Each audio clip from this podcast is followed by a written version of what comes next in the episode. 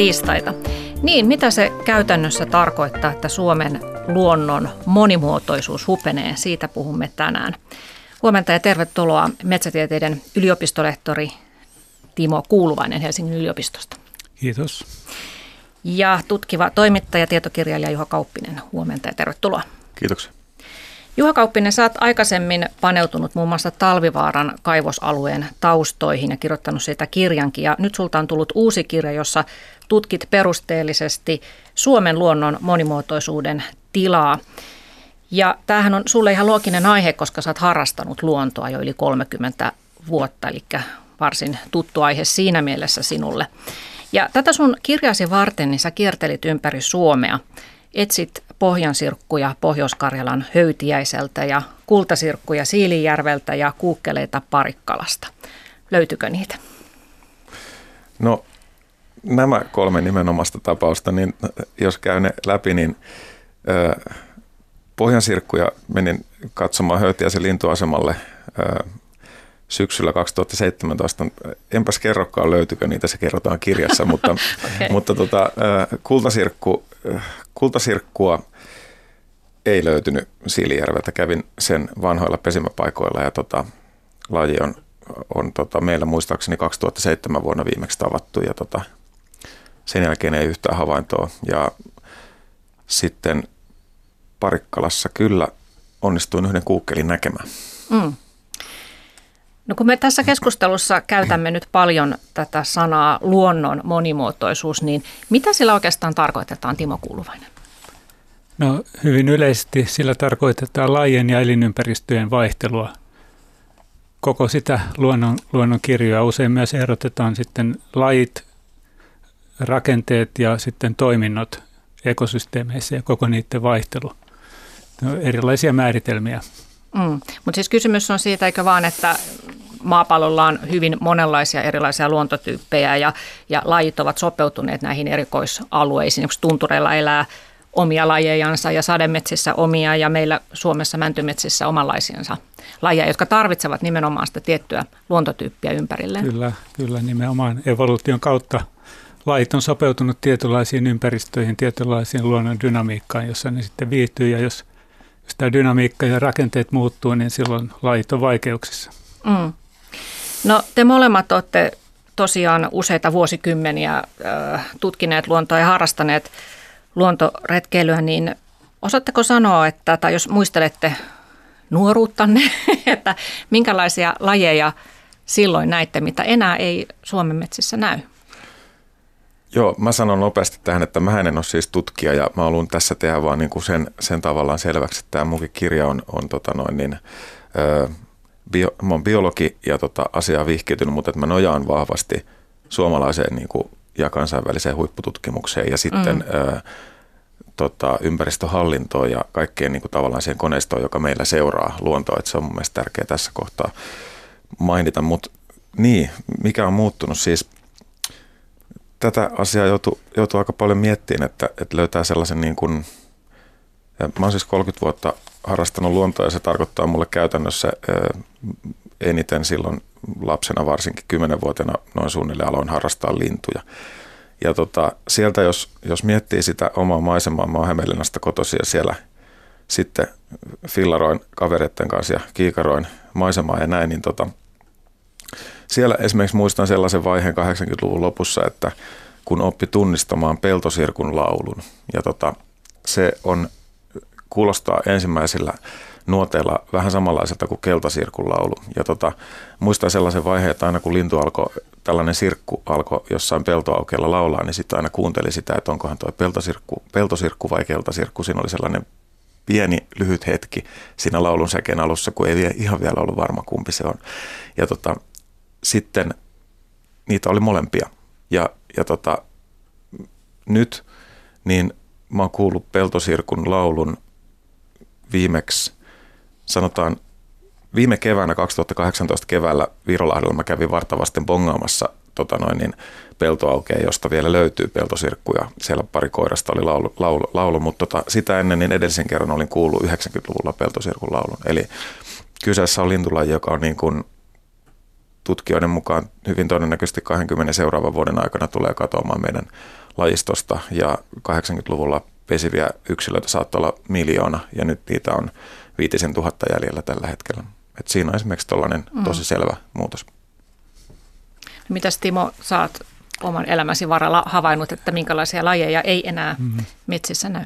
No jos, jos niin kun mun tutkimusala tai mun, mun niin kun kiinnostuksen kohde tutkijana on ollut, ollut metsien rakenne, rakenne. Ja mä oon vertailu luonnontilaisia metsiä ja talousmetsiä ja, ja tavallaan lapsuudestakin muistan vielä, mökin ympäristössä oli niin tämmöistä niin kutsuttua vanhaa metsää, joka oli todella jännittävää ja, ja nyt, nyt kun katsoo, mitä, mitä näille metsille on tapahtunut paikallisesti, että sitten niin koko Suomen mittakaavassa, niin se on juuri tätä, että hyvin nope, nopealla tahdilla vanhat metsät on, on hävinnyt ja metsärakenteet on yksinkertaistunut voimakkaasti, joka sitten tietysti heijastuu tähän esimerkiksi linnustoon ihan sel, selkeästi.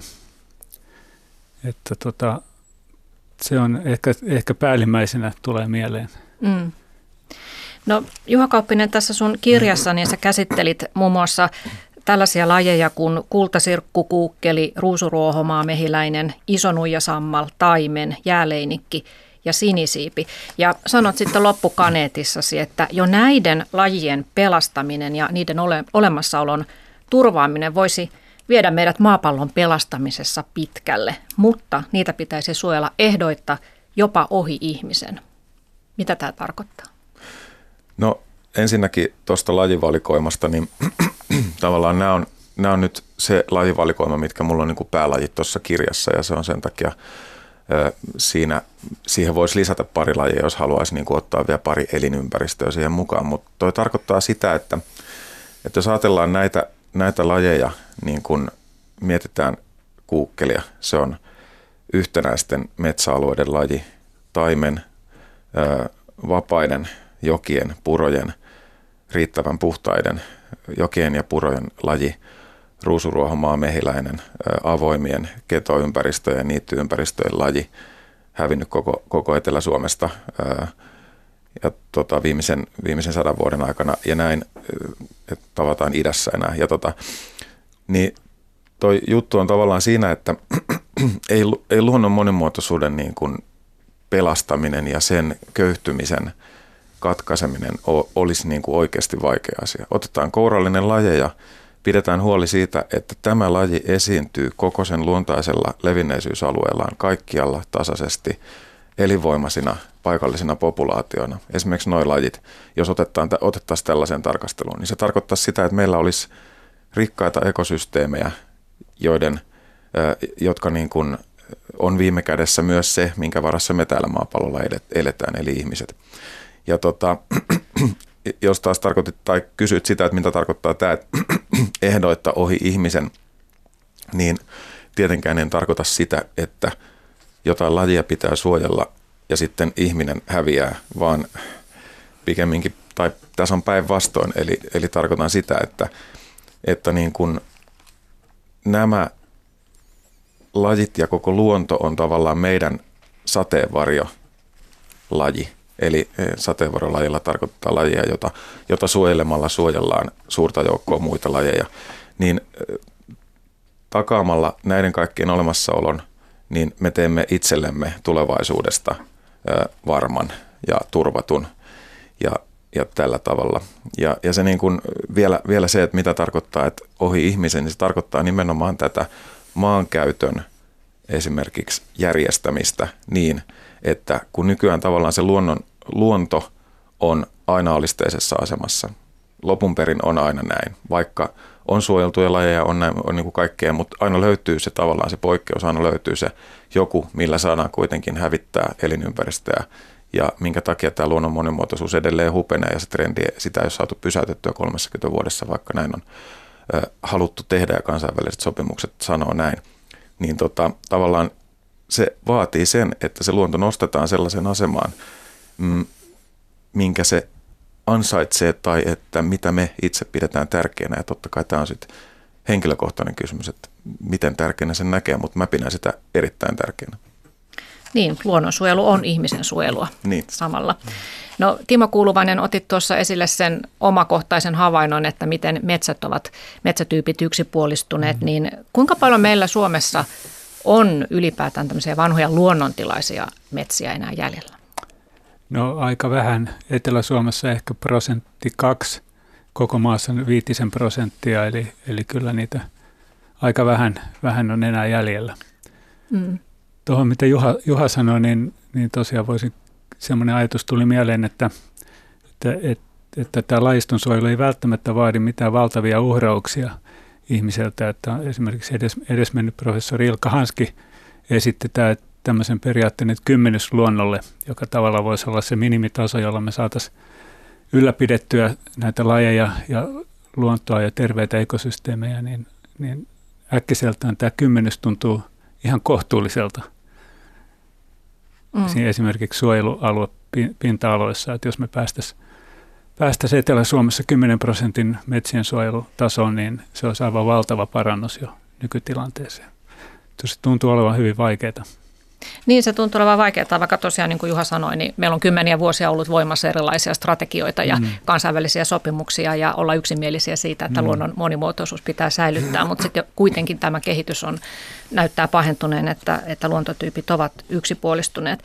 Sä käytät Juha tässä sun kirjassa tällaista ö, kuvailua, kun että meillä on yhä enemmän tämmöisiä kituuttavia elinympäristöjä –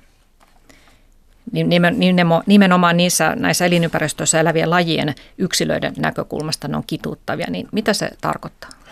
Ö, oikeastaan mä tarkoitan sillä kituuttavalla elinympäristöllä, että vaikkapa jos verrataan ö, tasaikäistä ö, pääasiassa yhden lajin talousmetsää ja luonnonmetsää, jossa se moni, monipuolisuus ja monimuotoisuus on ihan valtavaa, niin tämä kituuttaminen tarkoittaa sitä, että lajimäärät kerta kaikkiaan kaikissa tärkeissä metsien eliöryhmissä, ne on ihan eri tasolla.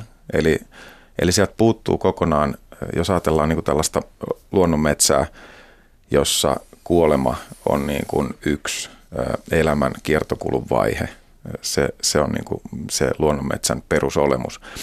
Niin, tota, niin tämä puuttuu talousmetsistä ja talousmetsissä on lisätty kyllä lahapuun määrää mutta se on edelleen todella pieni verrattuna, verrattuna luonnonmetsiin. Että tuossa nyt on esimerkki mm. kituttavasta mm. elinympäristöstä. Niin meillähän on Suomessa luokiteltu peräti 388 erilaista luontotyyppiä. Esimerkiksi jalopuulehto on sellainen, heinäketo, matalat humusjärvet. Mutta Suomen ympäristökeskus on arvioinut, että näistä luontotyypeistä Etelä-Suomessa 60 prosenttia on uhanalaisia – Eli niiden määrä on hupenemassa kovaa vauhtia. Jos me nyt yritettäisiin avata tätä, että mitä tämä tarkoittaa, että elinympäristö ja luonto hupenee, sehän tapahtuu niin kuin yksittäisten lajien häviämisen kautta. Niin kerro Juha esimerkkinä kuukkeli. Se on nyt häviämässä eteläisestä Suomesta, niin mitä se tarkoittaa? Mitä sillä oikeastaan on väliä yhdellä kuukkelilla, kun onhan siellä paljon muitakin lintulajeja? Mm, se, on, se on se yleinen ihana kysymys, mitä yhdellä lajilla on väliä. Mm. Tota, tietysti äh, kuukkeli, ensinnäkin se on, se on tällainen pienikokoinen varislintu, joka elää, äh, joka, joka on niin kuin lapiretkeilijälle tuttu lintu. Ja se on hyvin tyypillinen laji, josta ajatellaan, ihmiset ajattelee sitä yleisesti, semmoiset ihmiset, jotka luonnosta jotain tietää, ja, ja sitä seuraa, että, että se on niin kuin Lapin laji.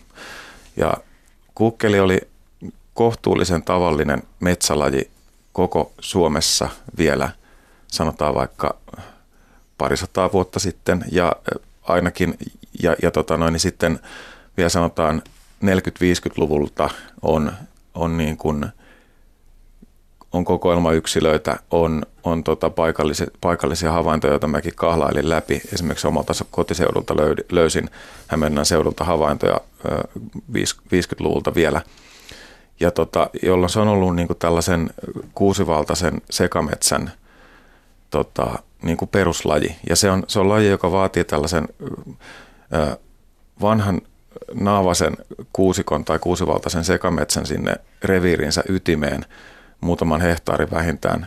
Ja, tota, ja, ja sitten niin kuin, jonka se koko reviiri on sitten kuitenkin sellainen, vaikka sanotaan pari neljä kilometriä. Ja tota, tämä reviiri, niin sen pitäisi olla suurelta osin yhtenäistä metsää. Ja tota, jos ottaa Etelä-Suomen tota, ilma, ilmakuvan käteensä ja, tai niin kuin kartan ja selailee netistä, niin on, on tosi vaikea löytää sellaisia ö, metsäalueita.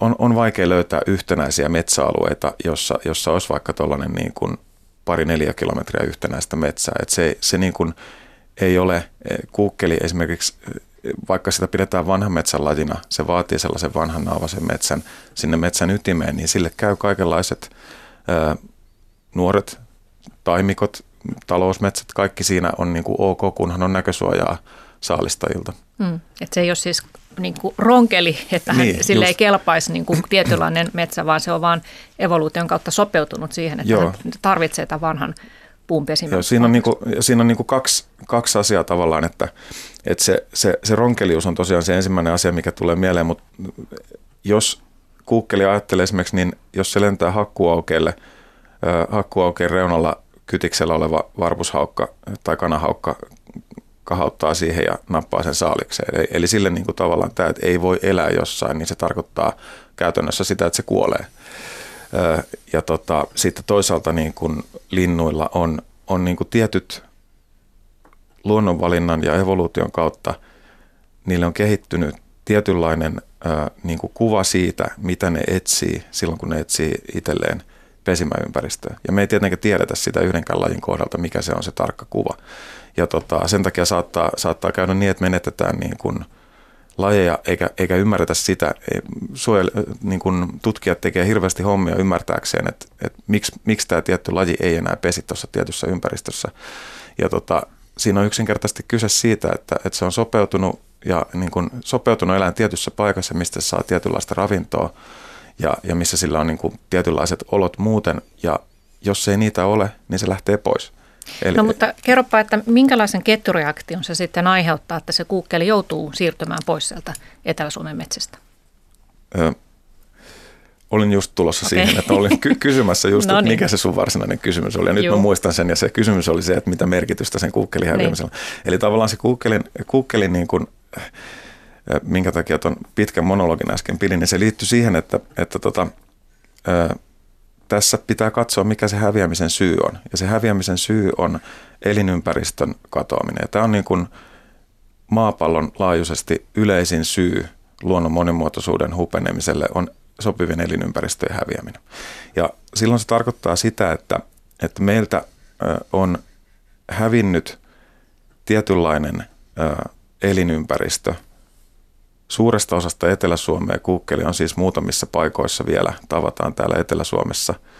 Ja Pirkanmaa on viimeisiä alueita, mistä se on käytännössä kokonaan hävinnyt viimeisen parinkymmenen vuoden aikana suojeluponnistuksista huolimatta. Ja tota, se tarkoittaa sitä, että on satoja muita lajeja, jotka käyttää samantyyppistä elinympäristöä noin niin kuin löyhästi ajatellen. Eli tavallaan jos pidettäisiin huoli siitä, että kuukkelille on elinympäristöjä, niin autettaisiin samalla kirjaimellisesti siis satoja metsälajeja, jotka on meillä, meillä uhanalaisia tai silmällä pidettäviä.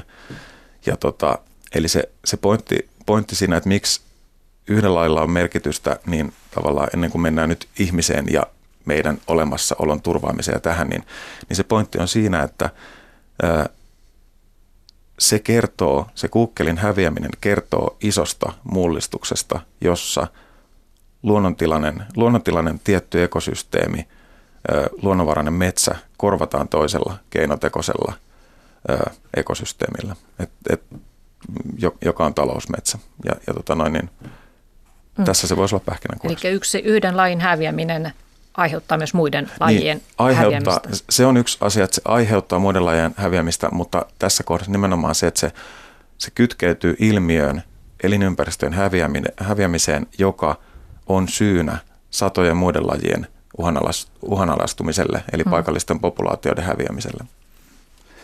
Niin tosiaan, tosiaan tämä kukkeliongelmahan on aika pitkälle liittyy just avohakkuutalouteen, eli – kuvat kirjassakin oikein hyvin tätä, tätä ongelmaa, että yksi mahdollisuus olisi mahdollisesti mu- yrittää mukauttaa metsän käsittelytapoja sillä tavalla, että ne paremmin, paremmin sopisi kuukkelille, eli tämmöinen jatkuvan kasvatuksen tyyppinen, tyyppinen jossa niin kuin jätetään huomattava määrä metsän niin kuin olemassa olevia rakenteita, niin miten luulet, että tämmöinen voisi, voisi toimia sitten? Ehkä se ydin, revirin ydin pitäisi joka tapauksessa jättää rauhaa, mutta sitten ympäröiviä alueita voitaisiin käsitellä jatkuvalla kasvatuksella, että ymmärtääkseni tämmöinen, tämmöistä on jo mietitty ja suunniteltu, minkä tyyppistä tämmöinen metsän käsittely voisi olla.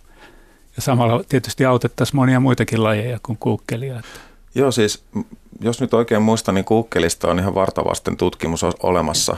Olisiko Pukkala-nimisen herran Joo, tutkimus, juuri, jossa tota, on, on tutkittu kuukkelin ja, ja niin kuin jatkuvan kasvatuksen tota, yhteensopivuutta. Ja sen, näin nyt ainakin löyhästi ajateltuna ja muisteltuna, niin sen tutkimuksen lopputulos oli se, että jatkuva kasvatus sopisi hyvin kuukkelille. Mm. Ja, ja tota, tavallaan kun katsoo näitä alueita, niin kuin vaikka siellä Parikkalassa, sitä aluetta, jolla sitten olin kuukkeleita etsimässä, niin, tota, mm, niin, niin se ongelma on nimenomaan se laikuttainen niin kuin aukkoisuus, joka ei sovi sille lajille. Ja, tota, ja tietysti se on, se on myös monille muille lajeille ongelma. Ja tota, että tämä jatkuva kasvatus, avo, avohakkuu keskustelu, niin tämä on, tämä on niin kuin, mä en ole siihen kirjassa oikeastaan ottanut mitään kantaa, koska mm-hmm koska siinä se on, se on hirveän monisyinen keskustelu, jossa pitäisi tavallaan avata kokonaan sen taustat, siihen kuuluu just tämä taloudellinen puoli ja kaikki mm. niin kuin silloin, että mikä, mikä, se, mikä se tapa on, niin kuin miten se toimisi tavallaan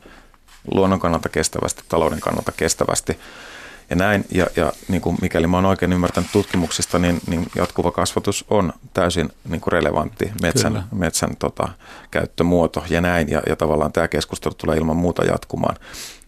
Ö, että tota, ja, mutta et siinä niin kuin se, ehkä se luonnon monimuotoisuusnäkökulma on se, että, että tota, eri lajeille sopii vähän erityyppiset ympäristöt. Esimerkiksi tällainenkin tutkimustulos on olemassa, että, että metsolle sopii sellainen yhdistelmä, missä on vähän enemmän avohakkuuta kuin jatkuvaa kasvatusta sillä alueella. Ja se perustuu siihen, että, että silloin, silloin tota, ö, saadaan ö, mäntymetsiä, koska tota, mänty on tällainen, ö, tai niin kun, kun, jos on pelkkää jatkuvaa kasvatusta, tietynlaisena ainakin, nyt mennään vaarallisille vesille, mutta tota, niin, niin se on niin kuin suosii kuusta, joka pärjää varjoisissa oloissa ja tavallaan niin kuin männikön saaminen on sitä kautta vaikeaa näin nyt huonolla suomella sanottuna, niin tavallaan tällainen tutkimustulos liittyy siihen, mutta sekin on vielä varsin puutteellisesti tutkittu asia, että tämä on yhden tutkimuksen mm. yksi tulos. Ja täytyy lisätä siihen se tärkein asia, eli se, että metsän suojeleminen, metsän suojeleminen on silti sekä jatkuvaa kasvatusta että avohakkuuta parempi vaihtoehto. Mutta halusin tällä vaan sanoa sen, että, että mitä Timokin tässä, mihin Timokin viittasi, että, että, että niin kuin metsien käyttö ja suojelu on yhdistettävissä ää, ja sen eteen pitäisi tehdä kovasti ponnistuksia, mm. että, että se tavallaan siinä päästä mm. semmoiseen niin kuin yhdistelmään, mikä olisi aidosti arvioitu niin kuin taloudellisen kestävyyden ja ekologisen kestävyyden kautta. Joo. Ja nykyään tämä ei toteudu. Mennään tota, mahdollisesti myöhemmin vielä lähetyksessä tarkemmin tähän metsänhoitokysymykseen, joka tietysti erityisesti täällä Suomessa on tärkeä, tärkeä juttu, mutta mä haluaisin vielä lisää pureutua tähän, että kuvailtaisiin tätä, että mistä nämä, tämä monimuotoisuuden hupeneminen johtuu, niin, niin tietysti ihmisen toiminta kaikkineen mm. köyhdyttää ympäristöä. Mitä se esimerkiksi se tarkoittaa ekosysteemille, että, että niitty raivataan pelloksi. Mitä kaikki, minkälainen ketjureaktio siinä syntyy sille ekosysteemille? Meillähän on Suomessa paljonkin näitä niittyjä ja laitumia niin. kadonnut ja maasto Tosiaan, on pusikoitunut. Näillä niin kutsutuilla kulttuurihabitaateilla on paljon uhanalaisia eliöitä, koska, koska niiden tämmöinen nimenomaan keto, ketoluonto on todella, todella vähentynyt dramaattisesti, että se, se on elinympäristöt, lajisto, siinä on tiukka sidos ja kun elinympäristöt vähenee, niin silloin laisto on, on pulassa. Mutta tietysti tämä sun esimerkki, jos pelloksi raivataan, niin se on totaalinen, totaalinen sitten tämän ekosysteemin muutos, muutos, että siinä ei varmaan jää mitään sitä alkuperäistä juuri jäljelle, jos ihan lähdetään pelloksi raivaamaan ja kyntämään ja näin poispäin. Että Mutta Siinä hävii kasveja ja sitten hävii hyönteisiä. Kyllä, kyllä. Ja, ja sitten hän tietysti maataloudessa yleensä tilalle tulee monokulttuuri, jonkinnäköinen mm. viljakasvi tai muuta, muuta että, mutta useimmissa tapauksissa, niin kun, jos puhutaan elinympäristöjen niin kuin uhanalaistumisesta, joka on tosiaan suuri ongelma, niin se johtuu joko pinta-alan pienenemisestä tai laadun heikkenemisestä. Ja useimmissa tapauksissa metsäluonnossa kysymys on nimenomaan tästä niin kuin laadun heikkenemisestä. Että siellä on tämä lahopuukysymys, eli lahopuuta on huomattavasti vähemmän kuin luontaisesti, ja sitten metsärakenteet, puulajisuhteet, isojen puiden määrä, tämmöiset kaikki on, jotka vaikuttaa siihen, siihen luontotyypin niin kuin laatuun ja myös sitten uhanalaistumiseen, kun nämä kaikki heikkenee ihmistoiminnan seurauksena. Mm. Tässä oli äänessä metsäekologian dosentti Timo Kuuluvainen Helsingin yliopistosta ja lisäksi täällä on tietokirjailija toimittaja Juha Kauppinen. Juha, sulla oli tähän niittyasiaan. Joo, ilmeisesti. olin sanomassa just sitä, että mä, mun mielestä toi niityt, se on niin kuin hirveän kiehtova elinympäristö just sen takia mun kirjassa on, on ruusuruoho maamehiläinen yhtenä, yhtenä niin kuin päälajina, jonka kautta kerron tätä, tästä muutoksesta. Ja tota, siinä on se kiinnostava asia, koska siinä niin kuin kasvillisuuden, hyönteisten ja lintujen tällainen kolminaisuus on, on tosi niin kuin selvästi ja kirkkaasti näkyvillä niitty- ja ketoympäristössä, jossa tota, jos menee tällaiselle niin kuin luonnon niitylle, niin siellä se silmiinpistävä piirre on se, että siellä ei missään kohdassa ole niin kuin mikään laji hallitseva, vaan se monimuotoisuus niin kuin joka askeleella vaihtuu. Tai, tai sanotaan niin, että siellä on ehkä useita lajeja, jotka on niin kuin sitten e, tämmöisenä yhteisenä, mutta hyvin tyypillistä on se, että kun topografia vaihtelee näin, niin siellä on erilaisia niin kuin kosteempia ja kuivempia kohteja, siellä on niin kuin hirveän vaihteleva se kasvillisuus. Ja jokainen kasvilaji, jonka tällaista niitulta, niitulta löytää, niin elättää useita hyönteislajeja, jotka on täysin erikoistuneita juuri sille kasvilajille. Jos vaikka ruusuruohoa ajattelee, niin on 13 lajia, jotka käyttää, hyönteislajeja, jotka käyttää ruusuruohoa ravintonaan. Ja tota, sitten tavallaan tästä tämän niin kuin diversiteetin, tämän monimuotoisuuden kautta syntyy biomassa. Eli se, että on hyönteisiä paljon niin kuin määrällisesti – niin se syntyy sen diversiteetin kautta. Tässä on niin kuin yksi luonnon monimuotoisuuden tärkeä olemus.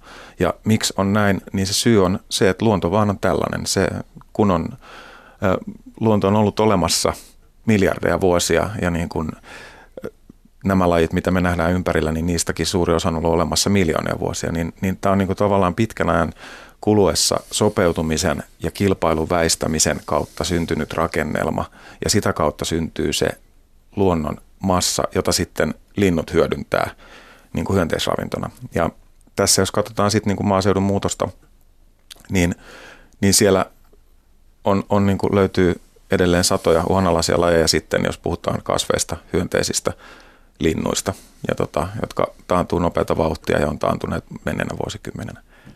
Mm. Sä otat tässä, Juha Kauppinen, tässä sun kirjassa esille sen, että me usein kun me puhutaan tästä ö, monimuotoisuudesta, niin tuijotetaan vaan eliölajeihin, että katsotaan, että nyt tämä ja tämä laji on hävinnyt, kun pitäisi enemmänkin tarkkailla näiden lajien populaatioita ja niissä tapahtuvia muutoksia. Ja, ja esimerkkinä pölyttäjäkato. Ongelma saattaa olla fataalikin ihmiselle silloin, kun ne paikalliset populaatiot katoavat. Joo, Tämä on niin kuin mun mielestä just luonnon monimuotoisuuden yksi, yksi sellainen iso asia, että minkä takia sitä ei välttämättä kauhean syvällisesti ymmärretä, että siinä pitäisi pystyä niin kuin säilyttämään tai pitää mielessä niin kuin eri tasoja samanaikaisesti, ymmärtää, niin kuin, että laji on ihan hyvä yksikkö ymmärtää elämää, se, että on olemassa eliölajeja.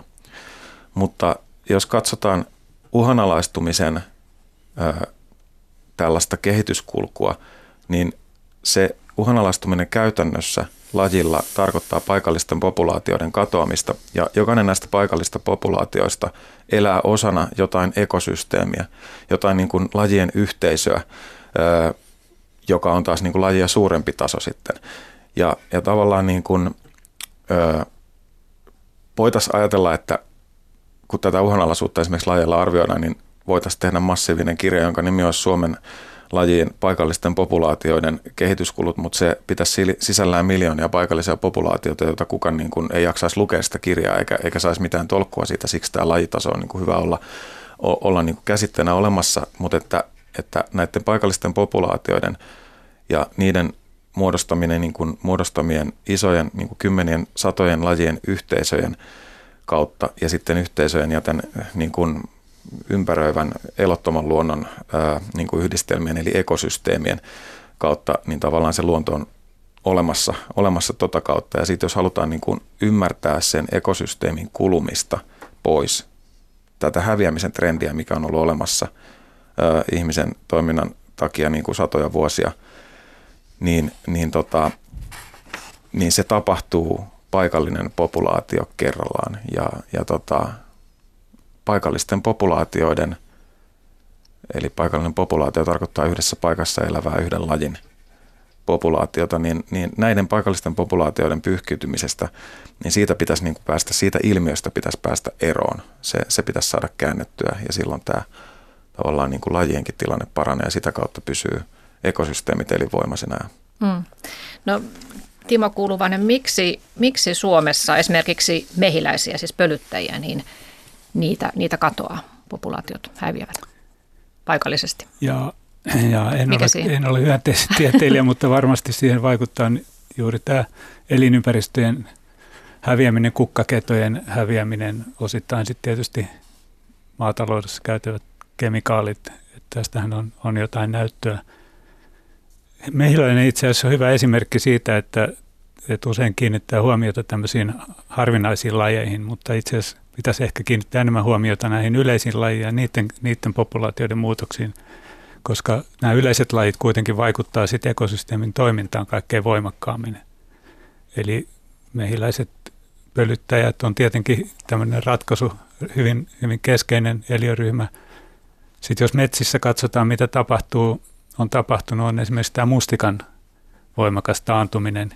Jos siihen lisätään sitten vielä pölyttäjähyönteisten taantuminen – niin mökkiläinen kun lähtee että pari vuoden kuluttua metsään, voi ollakaan, että, että mustikoita ei olekaan, jos tämä, tämä niin kuin kehitys jatkuu tällaisena. Eli, eli tässä tuleekin hyvin lähelle jo sitten jo tämmöistä joka miestä, joka naista nämä ongelmat.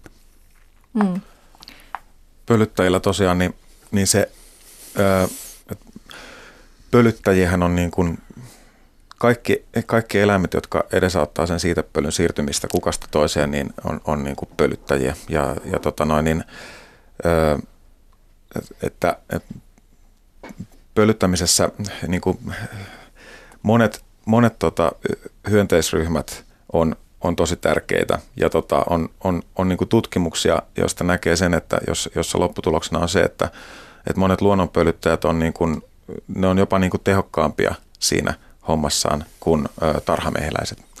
Ja tota noin, niin, tämä ei tietenkään tarkoita sitä, että tarhamehiläisten niin kuin, oloja pitäisi, että se olisi jotenkin väheksyttävä asia. Se on niin kuin, yksi asia muiden joukossa. Ja, tota, ja tosiaan niin pölyttäjäkadossa siis ylipäänsä niin kuin hyönteisten vähenemisessä, niin, niin tota, siinä, siinä ne trendin suurimmat syyt tutkimusten mukaan on siis elinympäristöjen häviäminen ja sitten myrkyt neonikotinoideista on puhuttu paljon tässä menneenä vuosina ja tota, siitä on todella paljon maailmalta tutkimusnäyttöä neonikotinoidien haitoista pölyttäjähyönteisille, jossa varsinkin sit on, on tutkimuksia, joista näkee, että varsinkin luonnon pölyttäjät, niin, jotka on tärkeitä satokasvien pölyttäjiä, niin tota, kärsii neonikotinoineista selvästi. Mm.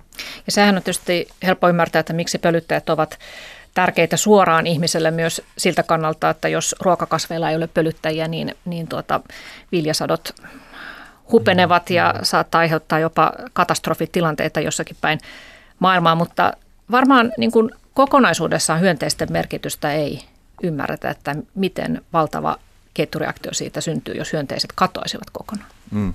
Mm. Joo, siis tämä on, tämä on asia, jota, jota kirjaa vartenkin tuli pohdittua. Ja tietysti kun siitä nyt sitten on, on paljon muuten puhuttu tästä hyönteiskadosta, mikä on mun mielestä hyvä asia se on merkki siitä, että, että suurenkin yleisön niin kuin tällainen kiinnostus ja myös niin kuin kyky ymmärtää asioita on niin kuin paljon suurempi kuin mitä, mitä yleensä ajatellaan.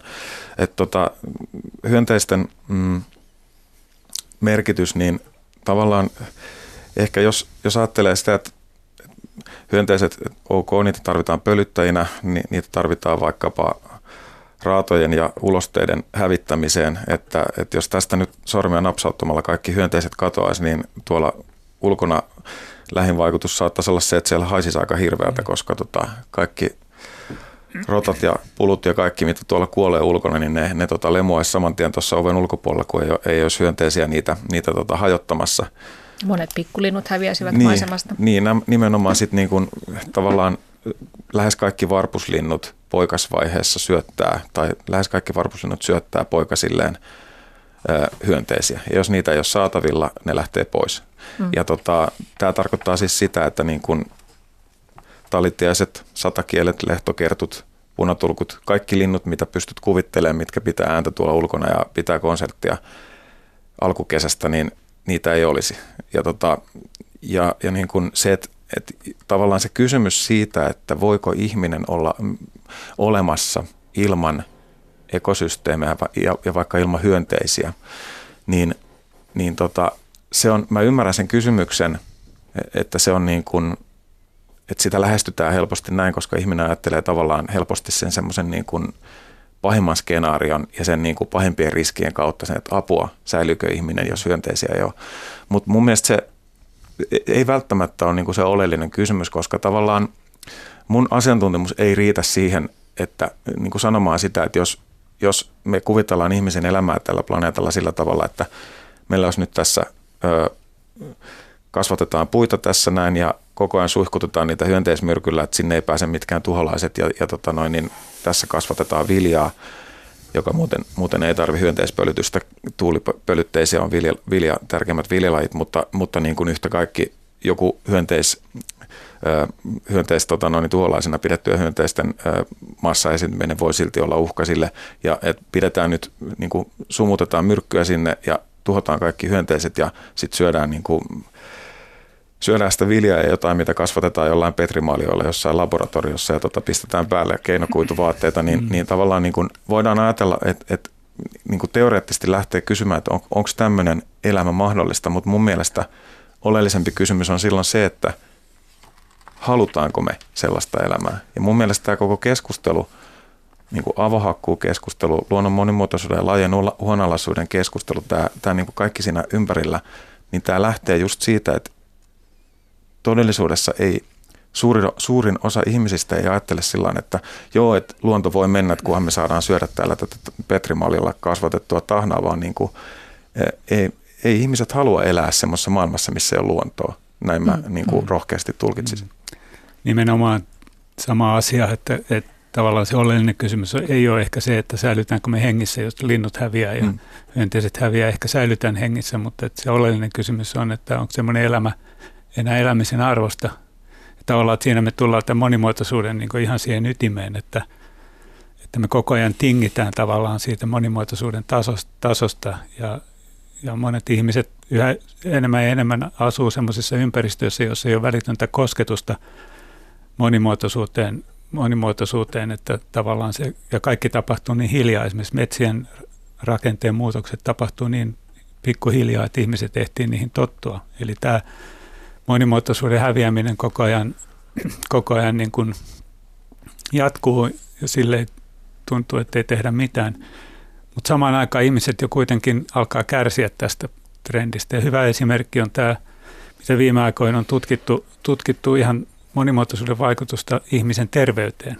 Eli se, että minkälainen kasvisto, mikä kasvisto monimuotoisuus asuinpaikan ympärillä vaikuttaa suoraan niin kuin ihon mikrobi tähän floraan ja faunaan ja sitä kautta sitten immuunipuolustukseen. Eli jos, jos meillä on alhainen biodiversiteetti, niin on suurempi riski saada erilaisia immuunisairauksia tai immuuni, hei, tota, ongelmia, ongelmia. Tämä on hyvin konkreettinen monimuotoisuus, ihmisen terveyslinkki.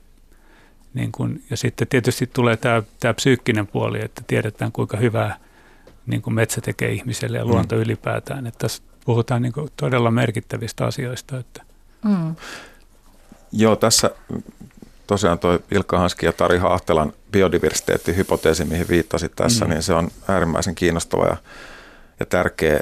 Ja, tota, ja siinähän niin kuin on niin kuin tavallaan vasta raapastu pintaa. Eli Kyllä, tavallaan se joo. oleellinen juttu on päästä kartottaa, kartottaa pitkälle tätä niin kuin mikrobien lajistoa, jossa ollaan niin kuin vasta ihmisen kohdalla edetään tietty, tietyssä kohtaa, ja, ja niin kuin, koska se on kaikki niin kuin geneettistä työtä sitten, tai niin kuin pitää päästä geenitasolle, että nähdään, että mikä se lajisto on ja kuinka, kuinka paljon niitä lajeja, ja sitten siitä niin kuin varmaan joskus tulevina vuosina edetään niin kuin, ää, muiden eliöryhmien pariin ja nähdään se, että, että kasvi, kasveilla ja eläimillä ja näillä, että onko, onko tosiaan niin, että mm.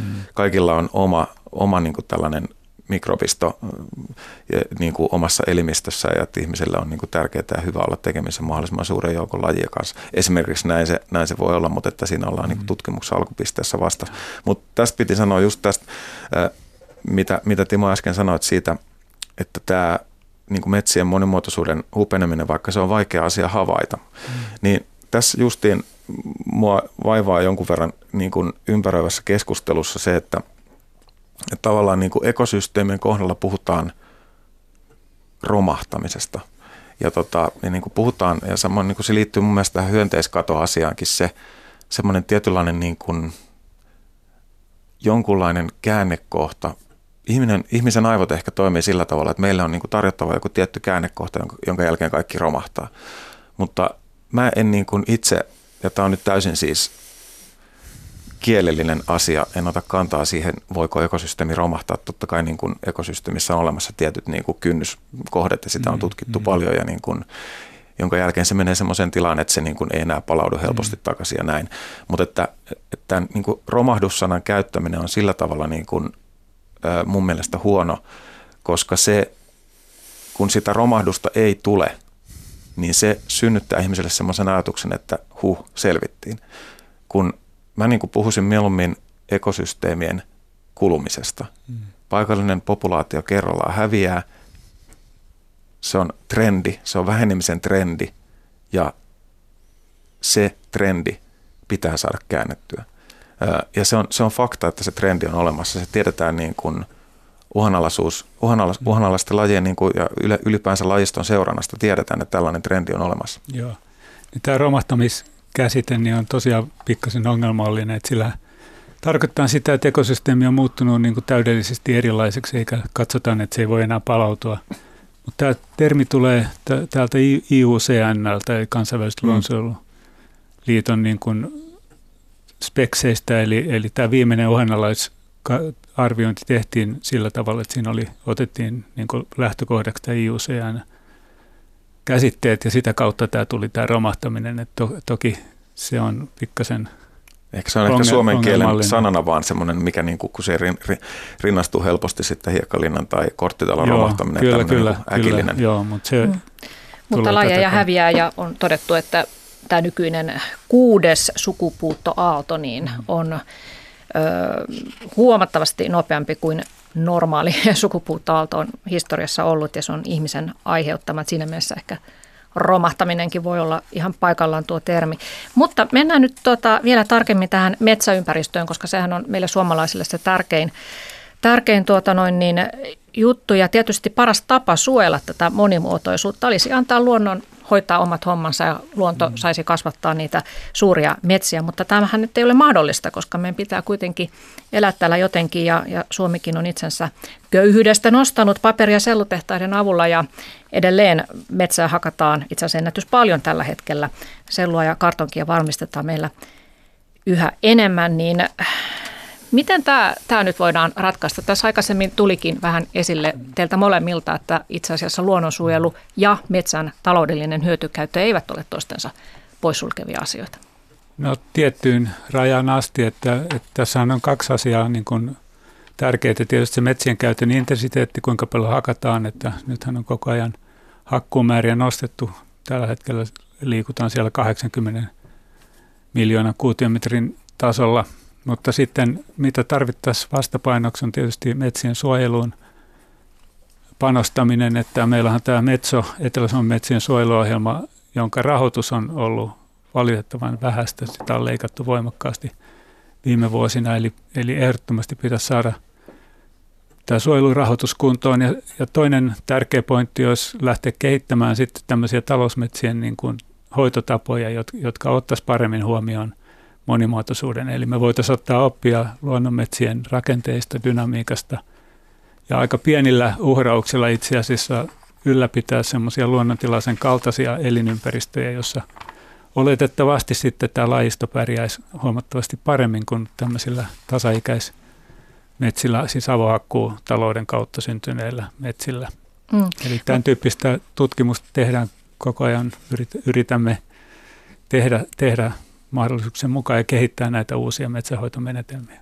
Mutta eikö nykyäänkin, jos siis avohakkuu alueelle, niin jätetään sinne semmoisia niin sanottuja jättöpuita, vanhimpia puita ja jätetään lahopuuta ja Kyllä, kyllä sinne jätetään, mutta verrattuna luontaisiin määriin on hyvin, hyvin alhaisia määriä. Että se on se viisi puuta hehtaarille suunnilleen sitä luokkaa. Ja sitä pitäisi tehdä siis enemmän tämän tyyppistä avohakkuumenetelmän No jos suhteen. avohakkuuta halutaan tehdä, niin siinä pitäisi ehdottomasti jättää huomattavasti enemmän lahopuuta. Miksi se lahopuu on tärkeä? Otetaan sekin tässä nyt, kun siitä no, aina puhutaan. Niin miksi? Lahopuu on sen takia tärkeä, että jos meillä on 20 000 metsälajia, niin niistä, niistä niin kuin neljännes on lahopuusta riippuvaisia, semmoinen 5 000 lajia lahopuusta riippuvaisia lajeja. Eli lahopuu on ihan keskeinen niin kuin resurssi metsälajistolle. Niin siihen on nimenomaan virittynyt sen laapuun ympärille kaikista niin kuin parhaiten, tai silloin kun kaikista parhaiten nähtävissä mun mielestä tämä monimuotoisuuden niin kuin olemus, eli se, että kun on erilaisia, e, eri lajisia puita, jotka on kuollut eri tavalla, niin näille kaikille on olemassa erikoistuneet lajit. Ja, ja tota, tämä on nimenomaan sitä sopeutumista ja niin kuin kilpailun väistämistä, tavallaan sitä, sitä millä tavalla niin kuin monimuotoisuus syntyy ja niin kuin spesialisoitumista, erikoistumista tietynlaiseen resurssiin ja tätä kautta niin kuin syntyy se metsän vaikkapa hyönteisyhteisö, niin se syntyy tällä tavalla, tällaisen niin kuin suuren monimuotoisuuden kautta.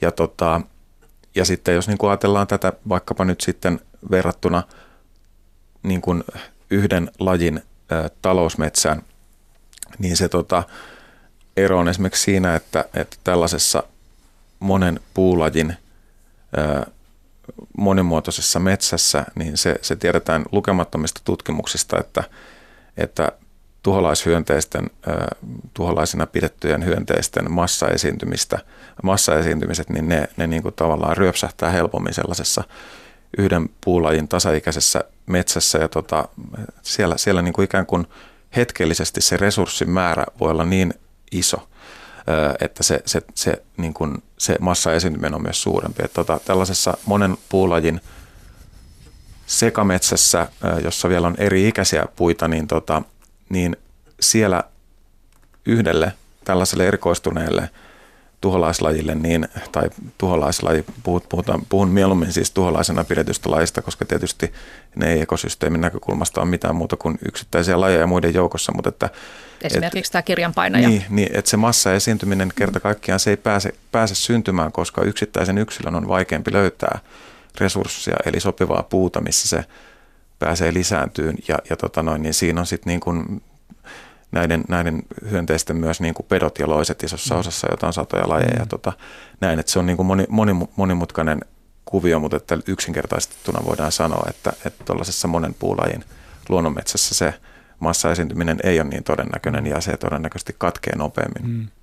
Toi pitää paikkansa ja usein vähätellään pohjoisia metsiä, että täällä on niin vähän pu- puulajeja, että tämä on tämmöinen yksinkertainen systeemi, mutta jokaisella puulajilla on oma seuralaislaistonsa.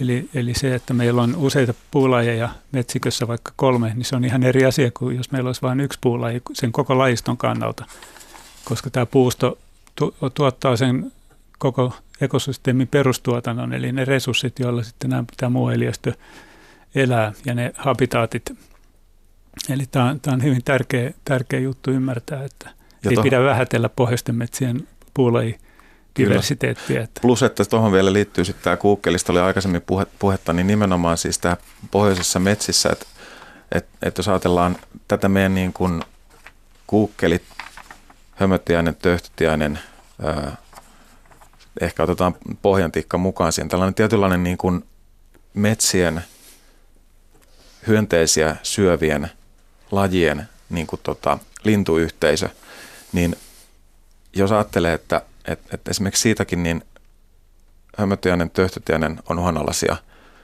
Kuukkeli on koko maassa silmällä pidettävä, se on Lapissa niin vahva se kanta, mutta etelässä se on, on, on tota noin, niin alueellisesti sukupuutoskautta uhan, uhanalainen ja, ja tota noin, niin hirveästi vähentynyt, niin tämä tarkoittaa siis juuri sen pohjoisen niin kuin ekosysteemien vähälajisuuden, jos verrataan niitä tropiikkiin, niin tässä vähälajisuudessa mun mielestä se iso, iso juttu on just siinä, että yksittäisen lajin vähenemisellä ja häviämisellä on niin kuin siellä ihan järisyttävän suuri merkitys. Nämä kaikki lajit, esimerkiksi kuukkelikin syö yöperhosten ja kovakuoriasten munia ja, ja toukkia ja, tai näitä varhaisia asteita, niin, niin tota, ne on kaikki just näitä, mistä, mistä sitten tulee nämä, mitä samoja eläimiä on nämä tuholaiset, jos ajatellaan havununnaa, se on yöperhonen kirjanpainaja, se on kovakuoriainen. Ja tämä on just sitä niin kuin lintuyhteisöä, joka on hävinnyt ja jota ei, ei niin kuin tällaisessa yksipuolisessa talousmetsässä elä. Mm. Me ei ole ilmastonmuutosta tässä vielä mainittu, mutta se täytyy tietysti mainita, että siitähän ei ole mitään tietoa sitten, miten se tulee vaikuttamaan meidän pohjoiseen havumetsään, joka on jääkausien myötä mm. sopeutunut nimenomaan kylmään ilmastoon. Mm. Onhan siitä tietysti niin. skenaarioita on, niin, moniakin, aivan, että mitä malleja, malleja kyllä. Niin. todennäköisesti voi tapahtua. Että. Joo. Mä oon tässä nyt sivukaupalla joutunut hyppää kysymysten yli, kun aika rientää oli tarkoitus puhua vähän tarkemminkin siitä, että niin kuin vähän tämmöistä positiivista tähän loppuun, mutta ehkä muutama minuutti ehditään, että että tuota, toistaiseksi tätä monimuotoisuuden köyhtymistä ei ole saatu katkaistua, mutta toivoa varmasti on. Ja luin tässä muutama päivä sitten hyvän uutisen, että NASAn satelliiteista, satelliittikuvien perusteella nähtiin, että maapallon kasvipeite on kasvanut Intia ja Kiina ovat urakalla istuttaneet metsää eikä pelkästään yhtä puulajia, vaan useita puulajia nimenomaan monimuotoisuuden lisäämiseksi. Tätä kasvipeitettä on tullut kokonaisen Amazonin sademetsän verran lisää maapallolle tässä viimeisten 17 vuoden aikana. Se on hyvä uutinen, mutta miten, mitä voitaisiin tehdä? Sä sanoit Juha tuossa alussa, että itse asiassa olisi ihan yksinkertaista tämä koko homman ratkaiseminen. Mm. Voidaan myös ennallistaa soita, voidaan istuttaa metsää, voidaan jättää lahopuuta sinne ja tällä, tällaisilla keinoilla. Joo, tämä on katson no, kelloa. Niin, minu- että, että, tuota- selvitä minuutissa. Niin, eli, eli siis sa, mä, mä, ehkä sanoisin tähän, ennen kuin annan Timolle puheenvuoron mieluummin, niin tota, mä sanon, että äh, hämmästyttävän suuri lajien joukko kuitenkin on edelleen olemassa. Eli Suomesta on hävinnyt tämän, tämänhetkisten tietojen mukaan semmoinen 300 lajia ää, tota noin, niin, ää, sukupuuttoon tai, tai sanotaan niin kuin kadonnut täältä ihmisen toiminnan seurauksena. Ja tota, tuhansia lajeja on täällä, melkein 50 000 lajia, niin se on hyvä, nyt kannattaa toimia. Ei kaikki toivo ole mennyt. Mm. Kyllä. Niin, ja se kymmenes luonnolle periaate minusta olisi hyvä, että jos me saataisiin nostettua Etelä-Suomen metsien suojeluaste siihen 10 prosenttia, siis Etelä-Suomessa on suurin osa luontaista monimuotoisuutta Suomessa, niin, niin se olisi jo merkittävä. Ja sitten lähdetään kehittämään noita metsähoitomenetelmiä paremmin luonnon monimuotoisuuden huomio, huom, huomioon otta, ottaviksi. Kiitoksia Timo Kulvainen ja Juha Kauppinen. Kiitos, Kiitos. kuuntelijat ja Kiitos. tapaamisiin taas ensi tiistaina.